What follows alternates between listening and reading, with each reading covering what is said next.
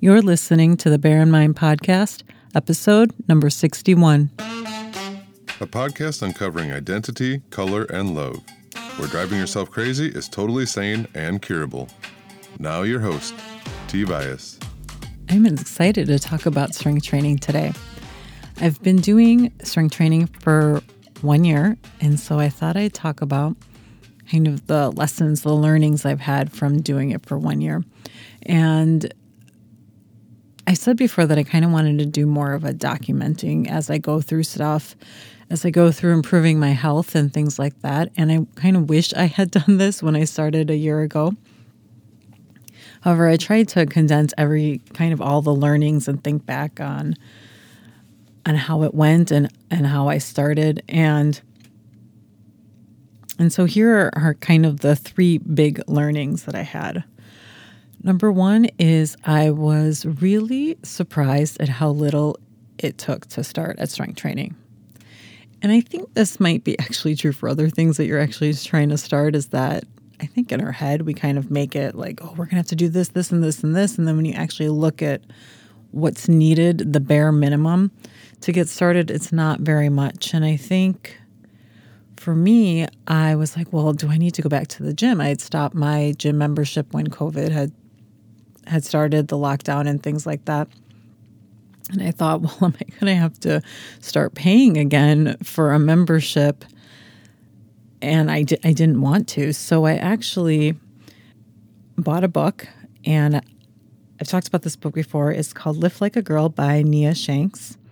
And this book, I think, is really good if you, I mean, are total beginner to strength training and want something simple yet effective.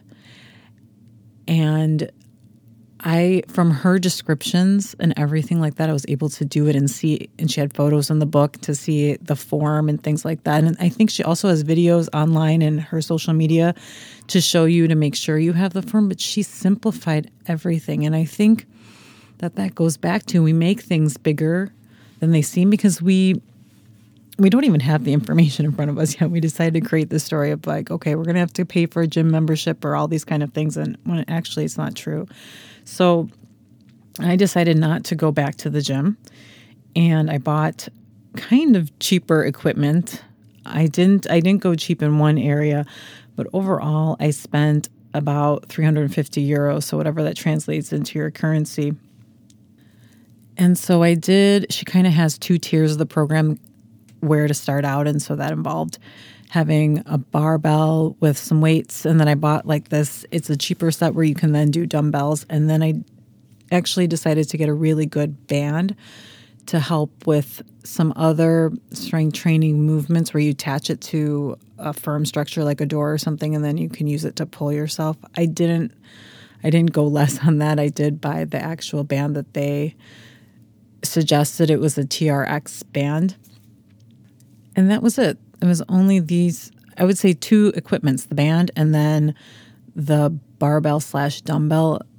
Since I went cheaper, it kind of came together as one one thing and I actually I have to say that if you are if you know when you're committed to strength training and I have to say when I started it, I don't think I was committed to doing it. I was like, I'll, I'll give it a try. So I'm not going to put the money there, which I actually think was a little bit of a mistake. It's a learning.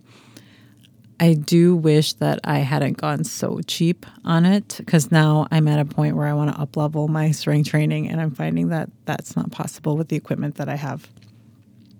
So, but if if the budget is concerned, I definitely recommend you can you can get away with it with kind of this medium kind of quality for the dumbbells and the barbell.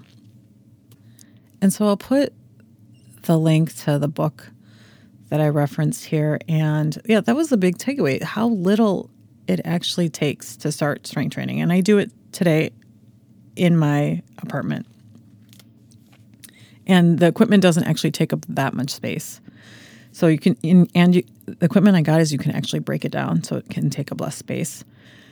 So the second big learning I actually had, and now this is kind of funny because I actually knew about this before I actually did it, is that when you start something new, it's kind of generally suggested that you start from a place of a bare minimum. Like at a place, if you're starting to exercise or you want to do increase your cardio or something like that, start at the bare minimum that you know you'll be able to do once a week. So if you're starting from zero, you you don't have any cardio in your life, then what is the minimum amount of cardio you can do in one week? And if that is 5 minutes walk around your block in your neighborhood, for sure, 100% guaranteed, rain or shine, night or day, you'll get it done. And I didn't do that. I read in the book, she suggests, you know, doing what you can. And her recommendation is three times a week. And I went in with, I'm going to do strength training three times a week. And although I started out really kind of motivated to do this three times a week, it didn't last.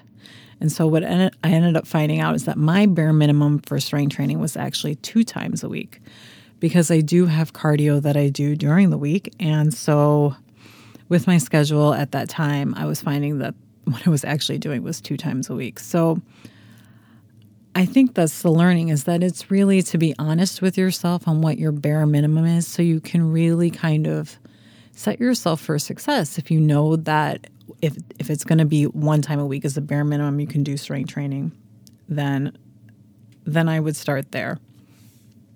And so the funny thing that happens is when you do start at this bare minimum, you don't actually stay at the bare minimum. So I kind of accepted this two times a week doing the strength training. And at some point, and I would say it's a, it was about seven months in, all of a sudden I wanted to do three times a week. And I don't know, and I wish I kind of documented this, like what happened. And the last five months of the year, I've been doing three times a week. Now, there's with certain exceptions, like when I wasn't feeling well or something like that. But basically, I'm at three times a week and kind of the theory behind kind of being honest with yourself with the bare minimum is the same also with what my first lesson was how little it takes to start something, but also how little energy you need to put into getting started. We often go into what's the best gym or what's the best program or what's the best equipment rather than what is the what's the bare minimum or the essential that you actually need to get started? What's the bare minimum weights you need to get started? And what is it you can do right now? Can you do one time a week and starting from there and i pretty much your brain will kick in. If you stay consistent at doing your bare minimum it'll kick it up. Be like well you know i think we can do two times a week now. You'll be amazed that after a few months of doing something at your bare minimum how your brain will kind of shift and make room to increase it. It'll kind of want to up level where you're at and that was something that was interesting is that it kind of just happened naturally. I'd kind of had said, okay, I'm going to stick to twice a week. And then naturally, I moved into three times a week. And the last learning, which probably is going to be the best learning that I have um, because it can translate to so many other things I do in my life. So I've been doing strength training a couple times a week, two, three times a week. And I can tell you that out of all the times I've done it in this 365 days out of the year, there have been a handful of times that I have been motivated to do it. And that means that all the other times that strength training was on my schedule, I didn't want to do it. I wasn't motivated. And I even found my brain trying to talk me out of doing it. It was on my schedule for the morning. And the thing about that is that motivation, there's kind of this, I think, lie we tell ourselves is that motivation needs to be there. We need to be motivated to exercise. We need to be motivated to do this, this, and this. And the truth is, is that uh, motivation isn't coming. I didn't find that in the one year, again, that handful of times, I'm like five to 10 times out of the whole year, that I actually remember being excited to do strength training. And all the other times I either was kind of indifferent, like, oh, okay, it's on my agenda, I'll do it. And, or I was dreading it. I really didn't want to do it. And I was really trying to talk myself out of it. And I think when you know that, that motivation isn't going to be there, then you have nothing to wait for and you can then get started. And what has happened every time that I have started strength training when I wasn't motivated was that motivation would meet me halfway. And so it's kind of like I can get started and I know that motivation will meet me sometime by the time that I end the, my whole strength training routine. And that's something that is actually really fantastic to know that it's not going to be there when you have it in your agenda, when you have it on your schedule to do it. You're not going to feel motivated. You're not going to want to do it. Your brain's going to want to tell you to do something else, get distracted. You know that once you do it, once you get started, that motivation will be there. Because it's usually something that comes after you get started. And so I actually saw that a number of times throughout this whole year. And it was such a great lesson to see because after one year, I was like, wow, there's only like five to 10 times I really felt motivated. And to know that no matter what I do next and, and things like that, I, I can just do it and not wait around for motivation. So, those are my three lessons from strength training. One is it takes very little to get started. Two is start with the bare minimum, also including bare minimum equipment and bare minimum of time that you have to start. And this includes any other kind of exercising that you want to implement. And three, the biggest lie motivation's not going to be there when you need it, it'll meet you halfway.